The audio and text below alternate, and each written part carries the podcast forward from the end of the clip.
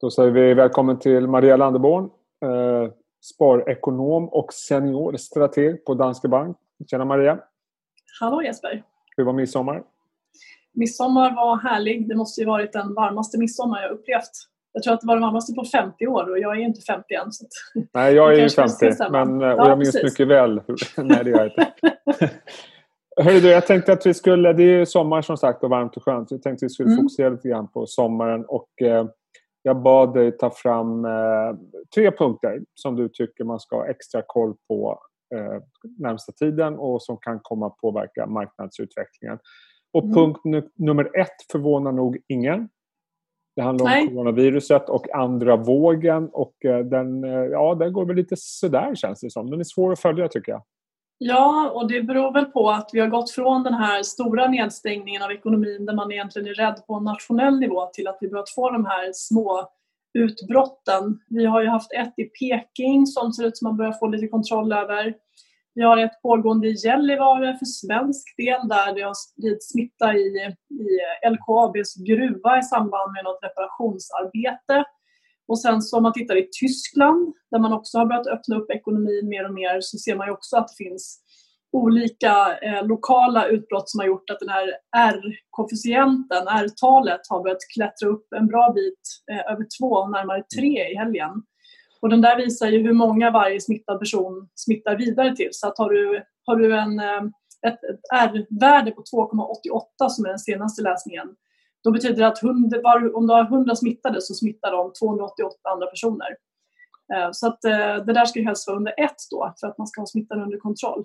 Och, Men man sen, ser ju tydligt att det, att det kommer igång igen när folk börjar röra sig ute. Och det är ju fortfarande en stor spridning i USA i flera delstater. Vi ser det i Sydamerika och eh, lite runt omkring. Vad kan man säga om börsen? har ju varit lite mer volatil sista tiden tycker jag mig se. Mm. Eh, men samtidigt så verkar inte någon räkna med att det ska bli någon ny lockdown. Så frågan är hur börsen kommer att reagera på det här under sommaren om det här fortsätter. Hur tänker ni? Där tror jag att vi har lärt oss ganska mycket vad gäller hur man hanterar coronaviruset efter de första utbrotten och liksom den totala nedstängningen av ekonomin. Och den tror inte jag egentligen att något land känner att man har råd att göra igen därför att effekterna blir så enormt stora. Så att det är mer sannolikt att man kommer se den här typen av lokala utbrott och att man kommer fortsätta få hantera dem eh, med liksom lokala nedstängningar, lokala restriktioner, social distansering med mera. Sen så har det också kommit mediciner eh, som gör att man har lättare att, eller inte lättare, men det, det, finns större chans att man kanske kan rädda något fler. Eh, dels det här kortisonet och sen Remdesivir som också ser ut att öka överlevnadsfrekvensen bland svårt coronasjuka patienter. Det finns också studier som tyder på att D-vitamin ska vara positivt så kanske det är bra att vi går in i sommarmånaderna. Mm. Men vi kan hantera det här lite bättre förmodligen så att en stor nedstängning av den globala ekonomin är osannolik. Och eh, någonting som följer nära det här och det är din andra punkt det är förstås eh, stimulanser och vi har ju sett eh, mäktiga stimulanspaket eh, såväl penningpolitiska som också finanspolitiska och eh, man kan väl räkna med att det kommer flera stimulanser, vad säger du? Det tror jag att man ska räkna med. Eh, och vi har ju dels centralbankerna då, om man tittar på dem så har vi några räntebesked under sommaren. Riksbanken kommer ganska snart den 1 juli. Eh, och där väntas ju inte så mycket nytt och ingen räntesänkning ner under noll, åtminstone inte i närtid för att man tycker inte att det ska stimulera efterfrågan när ekonomin är nedstängd och folk är liksom rädda för att vara ute. Sen har vi Fed i slutet av juli.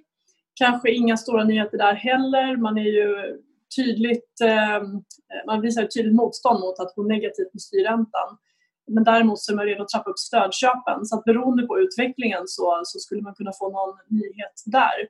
Men sen har vi också det finanspolitiska och eh, EU ska ju försöka enas innan man går in i sommarsemestern eh, om den här stora stödfonden på 750 miljarder euro. Och den hade man ju en diskussion om i helgen. Men där kom det ju faktiskt inte ut någonting. Man kom inte vidare eh, utan det var mer ord om goda intentioner och att man, eh, man ska fortsätta diskussionerna. Så där är ingenting klart ännu. Men det är rätt viktigt att den där blir av i någon form. Eh, även för svensk del, även om vi har synpunkter på hur den ska finansieras. Därför att går det bra för Europa, europeiska företag, så är det bra för oss också i och med att en stor del av vår export faktiskt går till EU. Men om man tittar på eh, makroutvecklingen i samband med det. Vi har ju haft eh, en fruktansvärd makroutveckling under stora delar av våren och sen har det börjat vända upp lite grann och det känns som att allt fler räknar med en ganska snabb återhämtning samtidigt som vi ska ha en massa stimulanser. Vilket ben ska marknaden stå på egentligen? Även om makrodata vänder uppåt så är det ganska svårtolkad för tillfället. För tittar man på PMI och så här sentimentindikatorer så är det klart att om vi kommer från en nivå där företagen inte sålt en enda pryl och där folk suttit hemma så krävs det ju inte jättemycket för att sentimentet ska se betydligt starkare ut. Och det här är ju en, en relativ indikator som jämför med den tidigare perioden hela tiden. Så att även om vi får en stark makro, säg att vi får en PMI som läser över 50 i USA nu när den släpps i veckan, så betyder ju inte det att ekonomin och aktiviteten är tillbaka på den nivån som det var innan krisen. Så det dröjer lite innan vi vet eh, hur återhämtningen faktiskt ser ut. Men det är positivt att sentimentet stärks och vi ser ju att det är en tydlig uppstuds på många fronter även i mikroindikatorer som elektricitetsanvändning, korttransaktioner med mera. Det som däremot inte väntas studsa upp lika fort det är ju arbetsmarknaden. Eh, och det är också en anledning till att man fortsätter med stimulanser.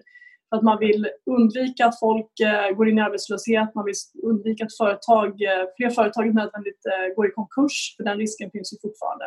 Så att stimulanser är nog fortfarande någonting som behövs, men sen så behöver man se var i ekonomin de behöver sättas in. Men ska man räkna med då att eh, framöver så är det framförallt den finanspolitiska åtgärderna som kommer ta över stafettpinnen från de penningpolitiska? Ja, de penningpolitiska är ju redan stora. Sen så tror jag att de, de är ju väldigt, väldigt viktiga även om de inte skulle skruvas upp särskilt mycket mer. Fed är ju en gigantisk spelare på marknaden. Och när Fed tillsammans med övriga centralbanker som både ECB, Bank of Japan med mera köper obligationer för sådana enorma belopp och man också är inne och tittar på kreditmarknaden och köper krediter, kreditobligationer, så det är klart att det blir ett enormt liksom, tryck in med ny likviditet som ska ta vägen någonstans och det sipprar ut på aktiemarknaden. Så att centralbankerna är mäktiga spelare även om de inte skulle skruva upp det mer. Men som sagt, nu handlar det väldigt mycket om det som man tittar på att göra i EU också. Att hitta sätt att stötta återhämtningen och sätta in åtgärder i de sektorer där det behövs för att undvika konkurser, för att se till att människor kan komma tillbaka till jobb och stötta aktiviteten i, i ekonomin. Så det kommer att vara viktigare framgent tror jag. Och den eh, tredje och sista punkten är eh, det amerikanska presidentvalet. Och det här är ju ett otroligt märkligt eh, valår där de inte är ute och kampanjar. Ja, Trump gjorde det visserligen ja. igår men Biden syns ju väldigt lite. Mm. Hur kan man resonera kring det här utifrån ett börsperspektiv? Ja, om man tittar på historisk data så kan man faktiskt se att det bästa för börsen är att sittande president eller sittande parti får styra vidare. Så det är sämre, sämre börsår i genomsnitt om man tittar på hur det sett ut när man då bytt eh, från antingen republikaner till demokrater eller tvärtom. Så att börs, eh, börsmässigt så vore det bättre om Trump fick sitta kvar.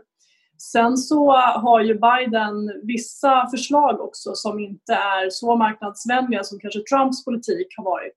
Bland annat så skulle han ju vilja höja bolagsskatten igen. Trump sänkte den från 35 till 21 procent. Biden vill höja den till 28 tror jag det är. Eh, och det där skulle ju ge en väsentlig påverkan också på vinsterna om man tittar på amerikanska bolag. Så att för S&P 500-bolagen då så har Goldman Sachs räknat ut att det skulle göra att vinstestimatet för 2021 skulle behöva sänkas med hela 12 procent. Och det är klart att när vi är i ett sånt här läge, väldigt svårt konjunkturellt läge, stort vinstras i år, då kanske inte det, liksom höjda bolagsskatter, skulle vara det bästa ur ett marknadsperspektiv. Så att rent krasst börsmässigt så vore det faktiskt bäst om Trump fick förnyat förtroende. Tittar man på opinionsmätningarna just nu så leder Biden och tittar man på hur bettingfirmorna resonerar så är det en ganska stor ledning. Eh, och, men det är långt kvar, mycket kan hända. Men det känns inte som börsen ännu har börjat ta till sig det här valet utan man är fortfarande väldigt fokuserad på den krisen vi är inne i. Är det så du tänker också? Ja, det måste man säga. Jag tror att skulle börsen börja prisa in att Biden faktiskt kommer bli USAs nästa president, då tror jag att det skulle börja orsaka mer oro på marknaden faktiskt.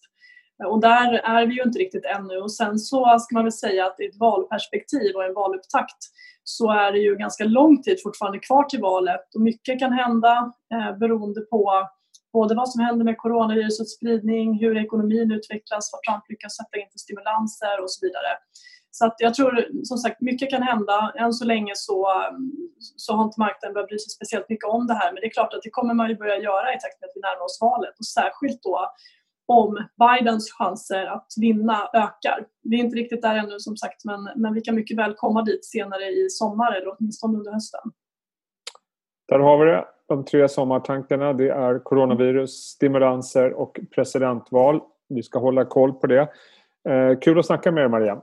Ja, tack detsamma Jesper. Ja. Ha en fin sommar. Ja, detsamma. Så hörs vi när... Eh, det kommer att bli väldigt spännande i sommar. Får se hur världen ser ut när vi ses igen. Sköt om dig. Tack detsamma. Ha det fint. Hej. Hej.